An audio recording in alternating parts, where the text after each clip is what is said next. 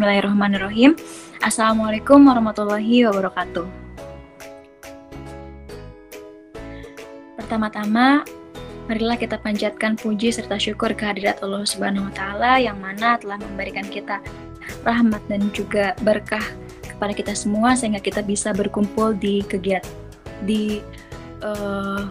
room meeting kali ini dalam kegiatan Q&A session Departemen Informasi dan Komunikasi Hima Kesmas 2022.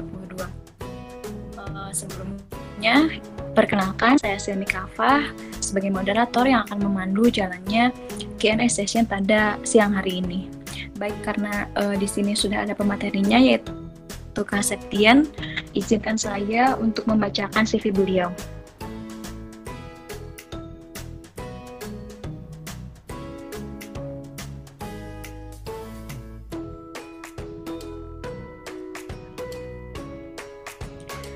Baik, izinkan saya untuk membacakan CV.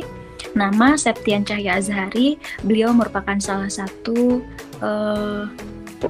mahasiswa Universitas Siliwangi, jurusan Pendidikan Geografi, lahir 11 September 2000, dan juga untuk pendidikannya beliau pernah menjadi peserta permatasari di Institut Pertanian Bogor, dan juga beliau juga pernah menjadi peserta pertukaran mahasiswa Merdeka 2 di Universitas Pendidikan Ganesha. Untuk pendidikan non formalnya yaitu di Pondok Pesantren Muratatu Quran al Minun Tasikmalaya. Adapun pengalaman organisasi dan juga pengalaman magang beliau di tahun 2022, beliau menjabat sebagai Direktur Eksekutif Siliwangi Research Club Universitas Siliwangi, dan juga di tahun 2021 beliau menjadi Ketua Pengurus Harian Masjid Al-Muhajirin PHMA Universitas Siliwangi. Selanjutnya di tahun 2020 beliau pernah menjadi anggota himpunan mahasiswa Pendidikan Geografi atau Hima Geo Universitas Siliwangi.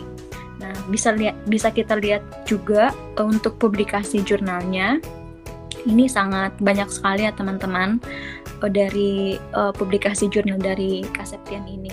Nah, adapun workshop dan juga pelatihan yang beliau ikuti diantaranya yaitu beliau pernah mengikuti kelas pelatihan metode bibliometri Smart Indonesia di 7 Juni 2022. Beliau juga pernah mengikuti kelas pelatihan mixed method Universitas Siliwangi 20 Juni 2022 oleh Profesor Sugiono, dan masih banyak pelatihan-pelatihan yang beliau ikuti ya teman-teman.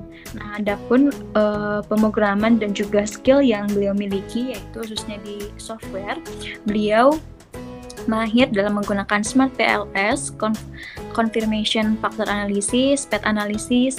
Beliau juga mahir dalam menggunakan Microsoft Excel dan juga Microsoft Word. Nah, mungkin itu CV dari pemateri kita pada siang hari ini. Masya Allah sekali ya teman-teman, bisa kita lihat dari CV beliau, dari pengalaman-pengalaman organisasinya, dari pempublisan jurnal-jurnalnya sangat banyak sekali.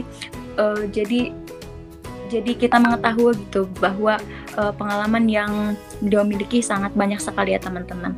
Nah, sebelum ke acara inti, izinkan saya untuk menyapa dulu nih Kak sebagai pembukaan dari agenda Q&A session ini. Gimana nih Kak, udah siap Kak untuk ditanya-tanya gitu siang hari ini mengenai gimana Kak Septian? Insya Allah siap deh. Insya Allah. Kita sharing atau nanti ada share PPT atau sebagainya? Kebetulan untuk kegiatan hari ini hanya Q&A saja Kak, hanya tanya jawab saja gitu. Jadi ada beberapa pertanyaan yang mungkin nanti akan dipertanyakan, dan langsung saja oleh kakak dijawab gitu kak pertanyaannya. Nah mungkin sebelumnya saya izin memberitahu bahwa tema dari kegiatan KNS Session kali ini yaitu strategi dan teknik penulisan serta publikasi karya tulis ilmiah. Itu mungkin kak barangkali. Nah untuk sebelumnya nih kak, aku mau tanya-tanya dulu nih kak, sekarang sebelum masuk ke semester baru nih kak, kakak lagi disibukkan agen apa nih kak, termasuk khususnya gitu di SRC-nya kak? Oke, jadi untuk kegiatan sekarang sih kan nanti semester depan semuanya di FKIP itu khususnya bakal luring, kuliah offline. Untuk kesibukan sekarang sih karena masih libur gitu, jadi ya seproduktifnya paling sekarang itu kegiatan di pesantren. Dan untuk kegiatan akademiknya paling bikin artikel kayak gitu, bantu dosen. Karena sekarang sih saya statusnya itu sebagai asisten dosen juga, jadi cukup banyak kerjaan yang harus dikerjain gitu. Jadi sibuk ya kak ya. Nah aku sebelumnya mau tanya dulu nih kak, kakak boleh ceritain sedikit nih tentang SRC itu seperti apa sih kak? Oke. Jadi kalau dilihat dari sejarahnya itu, SRC itu ataupun Siliwangi Research Club itu merupakan sebuah wadah bagi mahasiswa Unsil khususnya untuk mendalami ataupun untuk mempelajari bidang karya tulis ilmiah ataupun penelitian pada umumnya itu. Kenapa? Karena kalau kita lihat dari sejarah itu sedikit sekali track record dari mahasiswa Unsil yang publikasi, sedikit sekali itu. Oleh karena itu, dari sebagian mahasiswa yang berprestasi seperti Kang Ferdi Firmansyah, kemudian ada Teh Tri Satun Komaida dan teman-teman yang lainnya itu berupaya untuk membuat sebuah organisasi sebagai wadah untuk menampung minat dan bakat dari mahasiswa Unsil gitu. Dan sekarang itu progresnya itu sedang dalam pengajuan ke UKM gitu. Oh baik, mungkin kayaknya seru banget ya kak di SRC gitu. Semoga SRC di Universitas Siliwangi semakin maju ya kak. Jadi banyak mahasiswa-mahasiswa yang memiliki minat yang lebih gitu dalam sebuah penelitian gitu. Nah mungkin langsung saja nih kak ke pertanyaan-pertanyaannya. Ini di sini kami sudah menjadikan beberapa pertanyaan yang mungkin langsung saja ya kak ya. Untuk pertanyaan pertama, apa sih kak yang dimaksud dari riset ataupun penelitian itu? Ya jadi riset atau penelitian kita harus keluarkan dulu konsepnya gitu ya. Jadi harus benar-benar paham tuh apa yang dimaksud kata itu atau kalimat dari penelitian itu. Jadi penelitian itu merupakan sebuah kegiatan pembelajaran untuk membangun kita berpikir kritis. Jadi muncul critical thinking-nya mahasiswa itu dimulai dari riset, dari penelitian, dari menulis gitu. Nah, setelah terbentuk critical thinking, maka dia bisa mengumumkan pendapat, dia bisa memecahkan masalah, problem solving dan sebagainya gitu. Jadi kalau misalkan secara pengertian, riset merupakan bentuk kegiatan pembelajaran untuk membangun berpikir kritis mahasiswa yang memiliki passion untuk menjadi peneliti. Kalau misalkan konteksnya mahasiswa ya, dan emang penelitian ini kebanyakan dilakukan oleh akademisi seperti dosen dan sebagainya di Brian gitu. Tapi dalam konteks mahasiswa kayak gitu, untuk membangun berpikir kritis dari mahasiswa. Kemudian juga dengan melakukan metode riset secara lebih baik, sangat dibutuhkan untuk berbagai rumpun keilmuan pada jenjang pendidikan tinggi. Jadi dalam artian ketika kita sudah mulai riset, sudah mulai memiliki beberapa karya tulis ilmiah, itu akan sangat bermanfaat. Di antaranya ketika kita nanti tingkat akhir, contoh sederhananya, kita nggak kebingungan karena kita udah punya dasar mulai dari cara untuk mulai penelitian gimana, cara untuk kita ngolah data kayak gimana, cara kita untuk mensintesis data kayak gimana, cara kita untuk menyampaikan hasil dari penelitian kepada orang lain itu kayak gimana.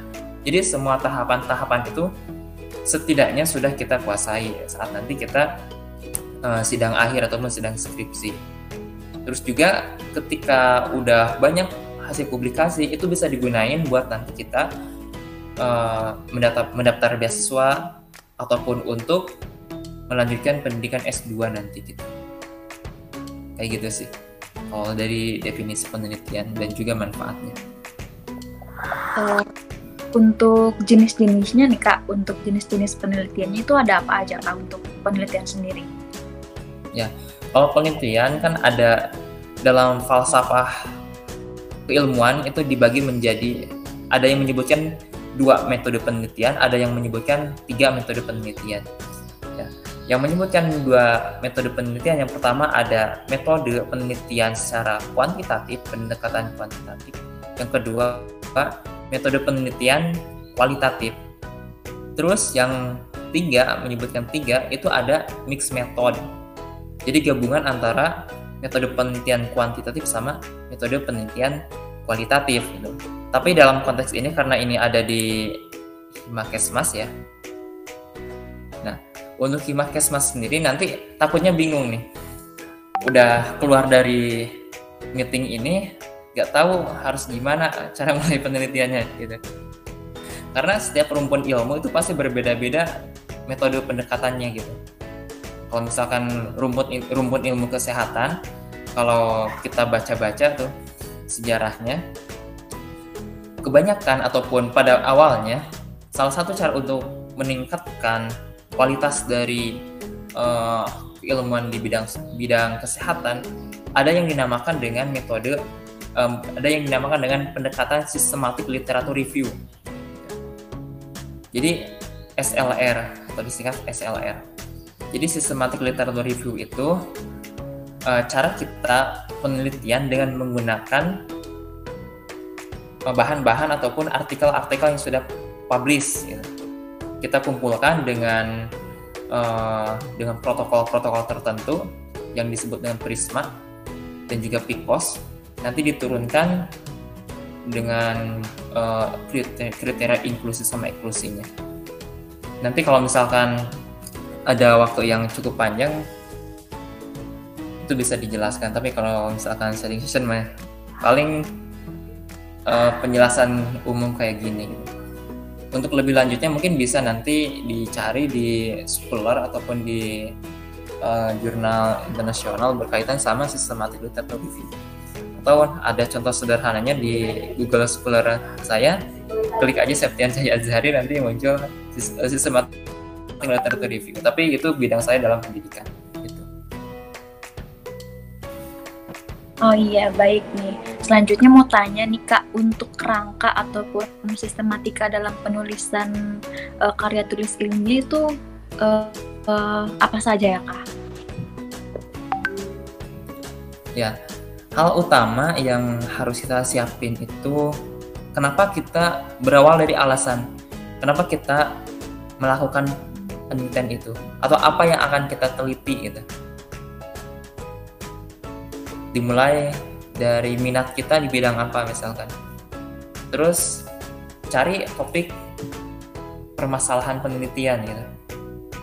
Topik permasalahan penelitian ini kita bisa dapatkan di lapangan, bisa kita dapatkan di lab, bisa kita dapatkan dari kita membaca. Nah, biasanya dengan membaca sistematik literatur review, di sana sudah jelas ada riset gap. Jadi kesenjangan penelitian. Dari kesenjangan penelitian itu bisa ditindaklanjuti sebagai penelitian kita di masa yang akan datang. Ya, kayak gitu.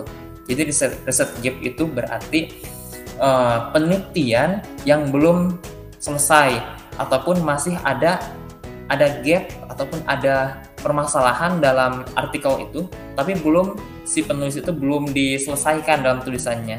Nah, itu bisa kita ditindaklanjuti sebagai penelitian kita yang baru kayak gitu.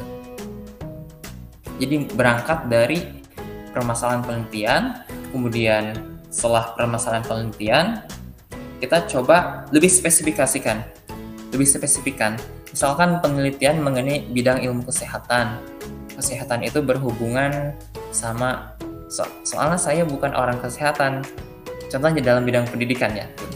Saya bidang saya dalam psikologi pendidikan sama geografi sosial, geografi manusia. Contoh dalam psikologi pendidikan. Temanya adalah psikologi pendidikan.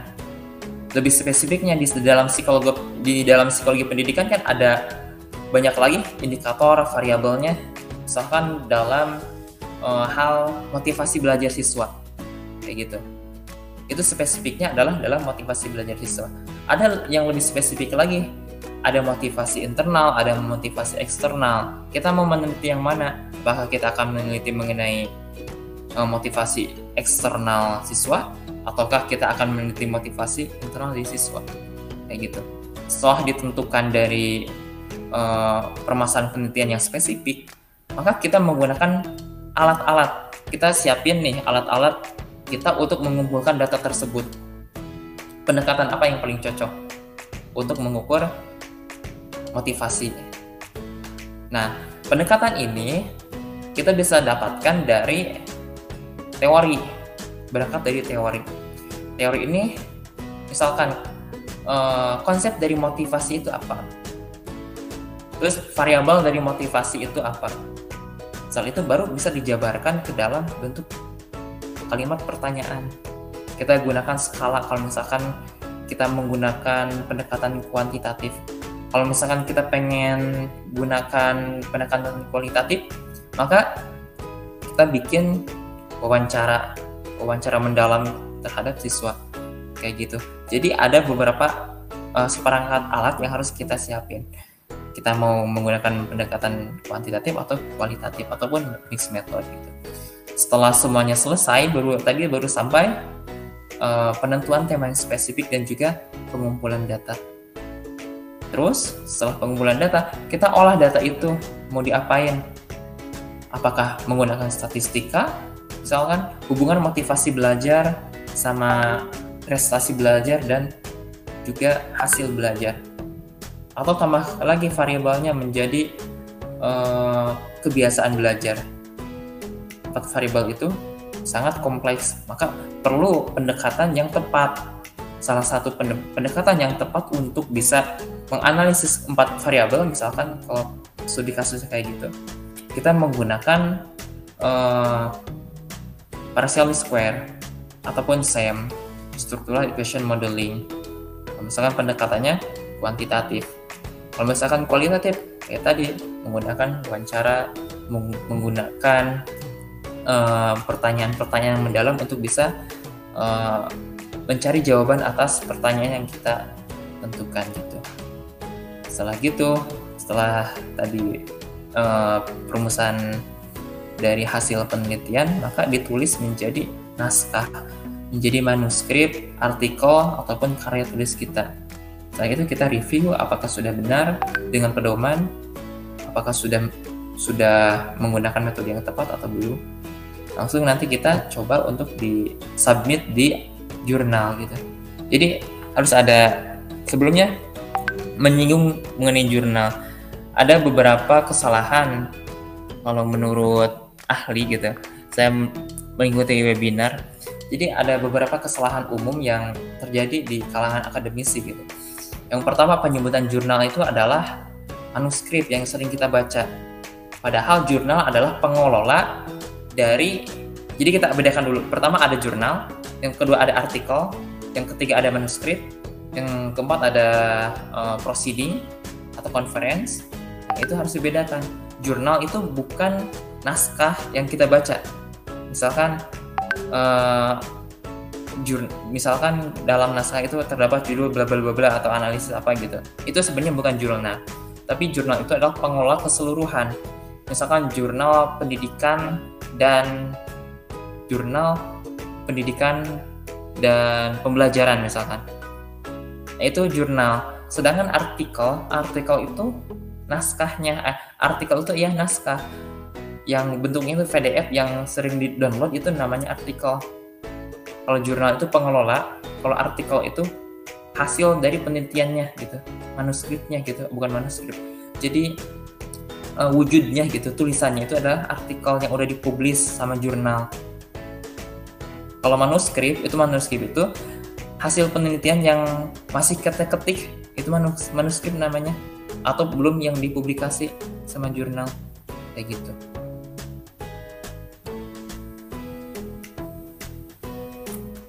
Oh iya Kak.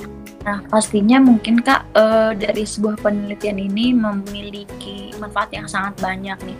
Nah kita mau tahu nih Kak apa sih manfaat penelitian khususnya bagi kita sebagai mahasiswa ataupun bagi perguruan tinggi ataupun bagi masyarakat umum gitu Kak. Dan seberapa pentingkah penelitian itu khususnya bagi kita gitu sebagai mahasiswa? Iya. Jadi manfaat penelitian tadi sudah disinggung ya, bahwa penelitian itu tujuannya untuk bisa membangkitkan ataupun membentuk kita untuk bisa berpikir kritis.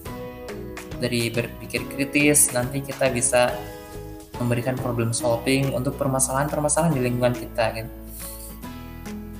Nah, untuk manfaat pribadi ya, kita bisa misalkan kita bisa dapatkan beasiswa dari hasil penelitian kita, karena beberapa beasiswa itu kadang-kadang meminta hasil dari rekam jejak kita dalam bidang kepenulisan.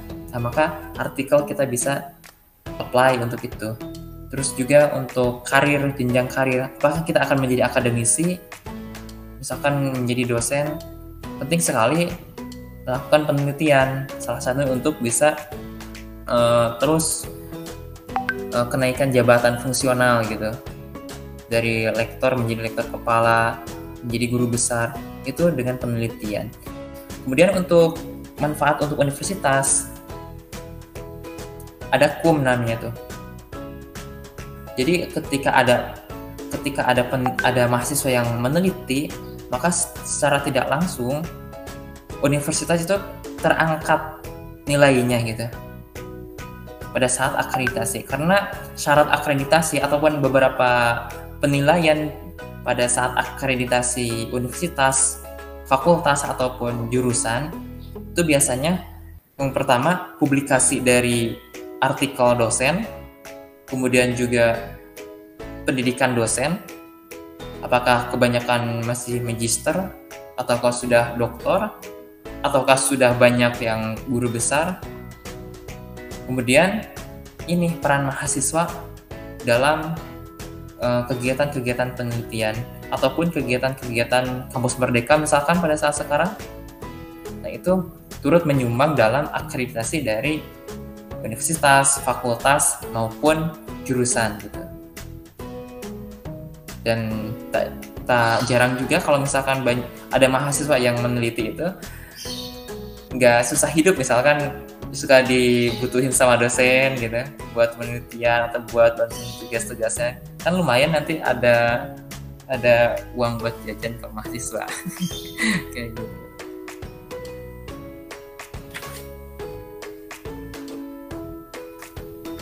Iya, jadi banyak sekali ya Kak manfaatnya dari sebuah penelitian itu.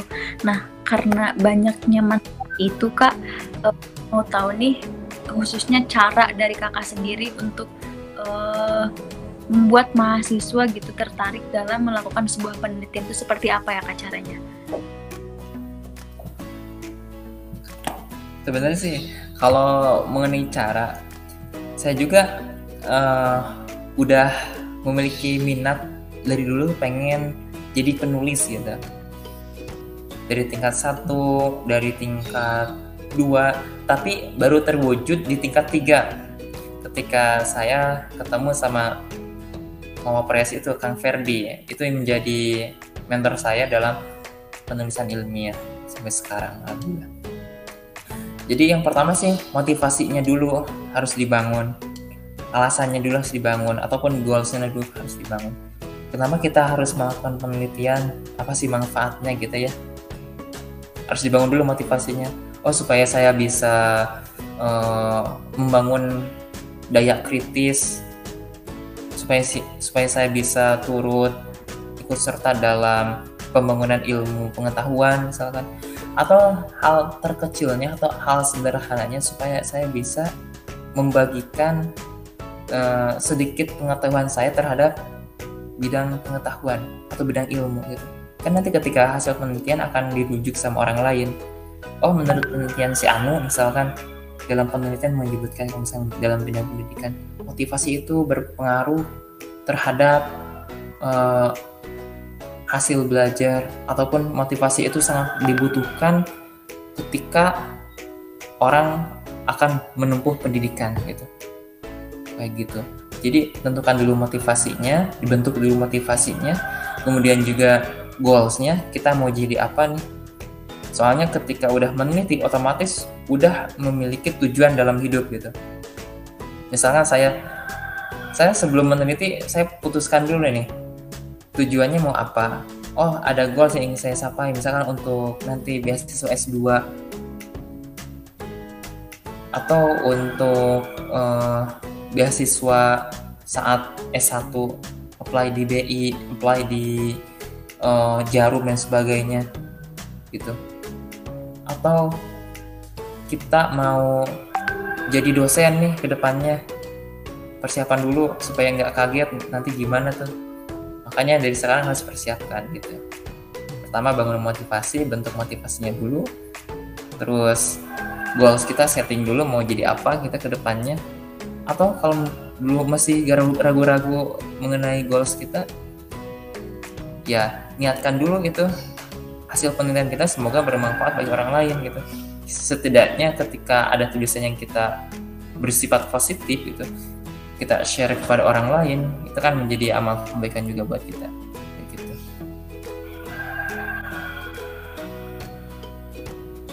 Baik, nah tadi kan sudah disinggung terkait motivasi ya Kak.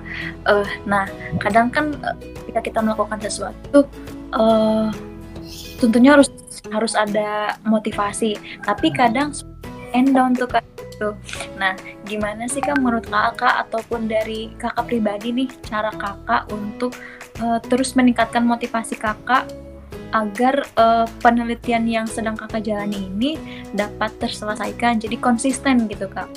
Jadi penelitiannya juga terselesaikan, juga motivasinya tetap terjaga gitu. Bagaimana itu Kak? Oh, cara aku sih punya circle, karena aku punya circle sama orang-orang yang senang di bidang penelitian gitu. Punya circle, jadi kalau misalkan ada masalah, gimana nih cara selesainya, saya bingung nih untuk metodenya, ataupun nggak punya topik penelitian, kadang-kadang kita suka sharing, kita suka saling dorong gitu. Nih kamu bantu kerjain penelitian saya, atau misalkan ada artikel, ada jurnal yang ketika mereka minta, nanti kita submit nih jurnal. Ketika call paper, jurnal itu ada biaya ataupun ada upah buat si penulis. Nah itu mungkin bisa jadi motivasi, karena agak sedikit jurnal yang menyediakan uang bagi penulis yang bagus, yang karyanya itu dicetak gitu. Kayak gitu. Kalau misalkan masih bingung nih atau masih ragu-ragu, asisten enggak, bentuk dulu lingkungannya. Pastikan lingkungannya itu lingkungan yang positif dan juga sama tujuannya dengan tujuan teman-teman, ingin menjadi peneliti misalkan, atau ingin menjadi akademisi misalkan. Bentuk dulu lingkungannya gitu. Dan harus punya mentor sih, karena yang paling penting harus punya mentor. Dan memang mungkin salah satu hal yang sangat berpengaruh gitu untuk menjaga konsistensi dan juga menjaga motivasi itu lingkungannya kan ya. Seperti itu. Lingkungan sama motivasi internal sih. Tujuannya harus jelas dulu, dibentuk dulu motivasinya, tujuannya mau apa. Terus nanti didukung sama lingkungan sekitarnya, dari teman-teman, teman gaul, teman main, atau kalau udah nikah, teman hidup misalnya. Kayak gitu. Aku juga mau tanya nih Kak, selama Kakak melakukan penelitian dan juga publikasi jurnal nih Kak, apa sih hambatan-hambatan yang selama ini Kakak temuin gitu dalam melakukan penulisan karya tulis ilmiah dan juga publikasinya gitu? Kalau untuk hambatan, pasti semuanya ada hambatannya, ada suka duka lah ketika nulis artikel itu.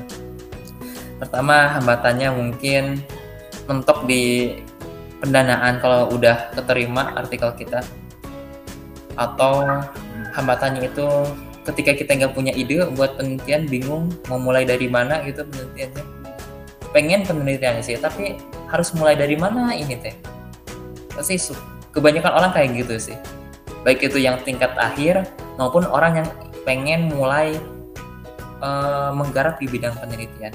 Permasalahannya itu harus dimulai dari mana, padahal yang harus dimulai atau yang harus di step 1, langkah 1 itu adalah temukan permasalahan di lingkungan sekitar dan kita interest terhadap bidang itu dan linear sama bidang kita gitu. Kesehatan, analisis nih permasalahan, misalkan kok kenapa ada perbedaan antara balita di pegunungan ataupun yang ada di dataran tinggi kualitas gizinya sama yang ada di pinggir pantai. Apakah karena di pinggir pantai itu karena banyak ikan dan di pegunungan itu kurang dari protein hewani sehingga gizinya berbeda, atau kenapa? Ada faktor lainnya gitu. Nah, itu kan menjadi sebuah permasalahan yang sederhana sebenarnya. Tapi kita bisa coba untuk dianalisis di sana gitu. Kayak gitu. Mulai dari lingkungan sekitar analisis, kenapa bisa terjadi hal tersebut? Atau sederhananya kita baca paper, baca artikel yang dipublish sesuai dengan bidang interest kita di mana, baca terus replikasi dengan cara ATM, amati, tiru dan replikasi gitu. Yang harus diperhatikan dalam metode ATM ini, kita nggak usah sama judulnya, tapi kita coba comot-comot variabelnya. Kalau misalkan kuantitatif, misalkan variabelnya itu pengaruh antara motivasi belajar, kemudian kebiasaan belajar sama hasil belajar atau prestasi belajar. Ada 3 variabel di dalam artikel yang udah publish. Kemudian kita ATM, coba tambahin variabel satu lagi atau buang satu variabel, kita tambahin satu variabel yang berbeda gitu. Baru kita coba lihat metode yang mereka pakai itu gimana, apakah menggunakan metode kuantitatif, kualitatif, atau mixed method. Udah ketahuan nih bahwa metodenya adalah kuantitatif, cara pengumpulan datanya menggunakan kuesioner, teknik analisis datanya menggunakan partial least square atau menggunakan regresi atau sebagainya gitu.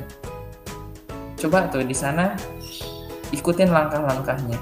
Soalnya pengalaman aku pribadi ya, ketika mulai awal menulis, tulisan aku itu paling jelek kalau misalkan yang paper pertama aku pasti yang paling jelek gitu, tapi yang paling berkesan juga gitu, yang bisa menjadikan aku semakin produktif sampai sekarang. Bahkan dulu sempat ditolak beberapa kali di Sinta 2, udah sering ditolak, tapi seru aja gitu, tinggal ganti template, cari jurnal yang berbeda, ganti template, cari, sampai akhirnya ya bisa publish di Sinta 3 minimalnya, atau bisa ikut publish di book chapter internasional dan sebagainya. Jadi harus kuat sama itu, sama tantangannya, sama hambatannya, harus kuat gitu. Harus punya motivasi yang kuat dulu supaya nanti ketika dihadapkan sama persoalan-persoalan sama kayak gitu ya kita tetap konsisten, kita tetap nulis gitu. Kayak gitu sih kalau pengalaman dari aku pribadi. Ya mungkin karena dari setiap hambatan, dari setiap kesulitan yang mungkin nanti dilalui dan kesulitan yang akan ditemui pasti banyak juga jalan keluarnya ya Kak ya. Nah, iya.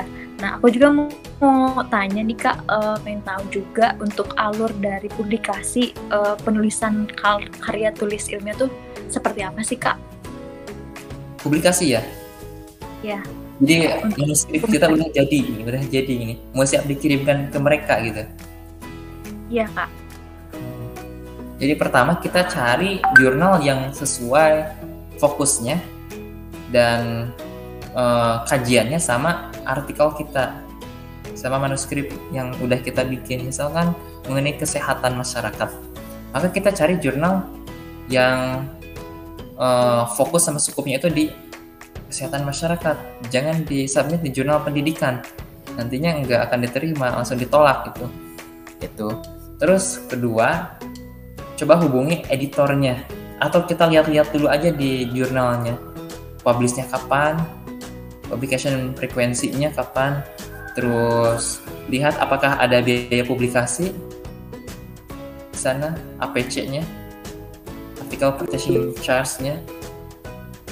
Terus juga kita hubungi editorialnya, apakah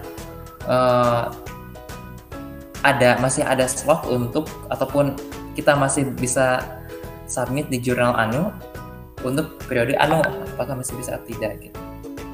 Itu kata-katanya tinggal disusun sendiri aja gitu, yang penting sopan gitu dan menyampaikan maksud sama tujuan kita. Udah kayak gitu, kita coba register di sana. Udah register, kita login terus ikuti langkah-langkahnya, masukkan manuskripnya, kemudian kita submit dan tunggu pengumuman dari editorial. Biasanya itu ada via email, diterima atau tidaknya artikel kita. Langkah-langkah publikasinya kayak gitu, sangat mudah sebenarnya kalau langkah-langkah publikasi. Tapi yang cukup rumit itu dari startnya itu loh, dari mulai kita nulis tuh harus kayak gimana. Kalau masalah publikasi mudah sebenarnya, tapi yang menentukan kualitas dari artikel kita dan pembahasan yang ada di artikel kita tuh kayak gimana. Utamanya sih pada saat kita mencari ide penelitian itu harus benar-benar diasah gitu, supaya nanti bisa berkelanjutan penelitiannya. Baik, mungkin tadi kita juga sudah mengetahui apa sih pengertian dari penelitian, juga jenis-jenis penelitian apa saja. Kita juga sudah mengetahui sistematika atau kerangka dari penelitian itu apa saja, lalu seberapa penting dari penulisan itu. Nah, dari kakak nih, aku juga mau tahu tips sukses agar berhasil dalam melakukan sebuah penulisan atau publikasi karya tulis ilmiah itu seperti apa, kak? Yang pertama, supaya berhasil sama sukses dalam penelitian, kita harus memperhatikan beberapa komponen. Kalau menurut pelatihan webinar yang udah aku ikutin, yang pertama, dalam penelitian itu harus berawal dari riset gap, dari kesenjangan penelitian yang udah ada. Kemudian kita terapkan tuh dalam penelitian kita riset gap itu. Jadi ada yang dinamakan dengan novelty ataupun inovasi dari penelitian kita gitu. Terus udah kayak gitu, bahas secara spesifik kenapa sih penelitian yang kita lakukan itu penting, tulis di sana gitu. Dan terus juga didukung dengan data, dengan fakta yang mendukung, yang benar gitu. Ketika semuanya sudah beres, mulai dari riset gap, novelty dalam penelitiannya, metode yang digunakannya tepat, pembahasannya spesifik, itu kemungkinan besar akan sukses untuk diterima di jurnal, baik itu di jurnal skala nasional ataupun jurnal internasional gitu sih.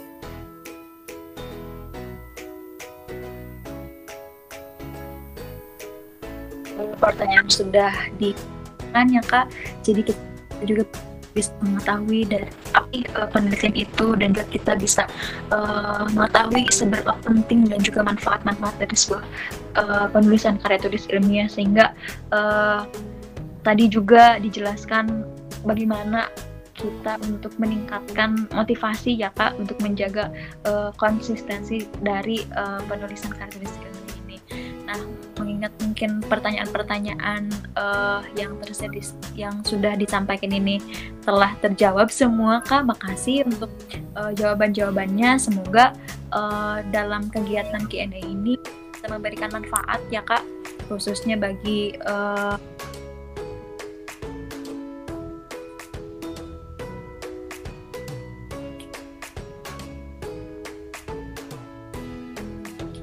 kita akan dipublikasikan di sosial media Hima Kesmas Unsil, Kak, di YouTube Hima Kesmas Unsil dan juga di Spotify. Nah, mudah-mudahan dari dipublishnya Q&A session ini bisa memberikan manfaat juga ya, Kak, ya, bagi seluruh mahasiswa Universitas Siliwangi khususnya dalam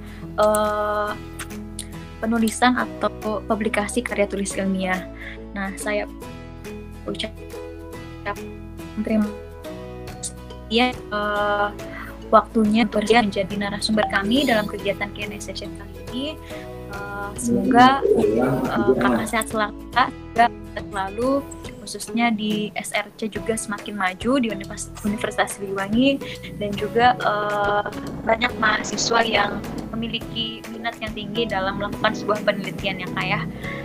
Mungkin saya tutup acara Q&A session kali ini.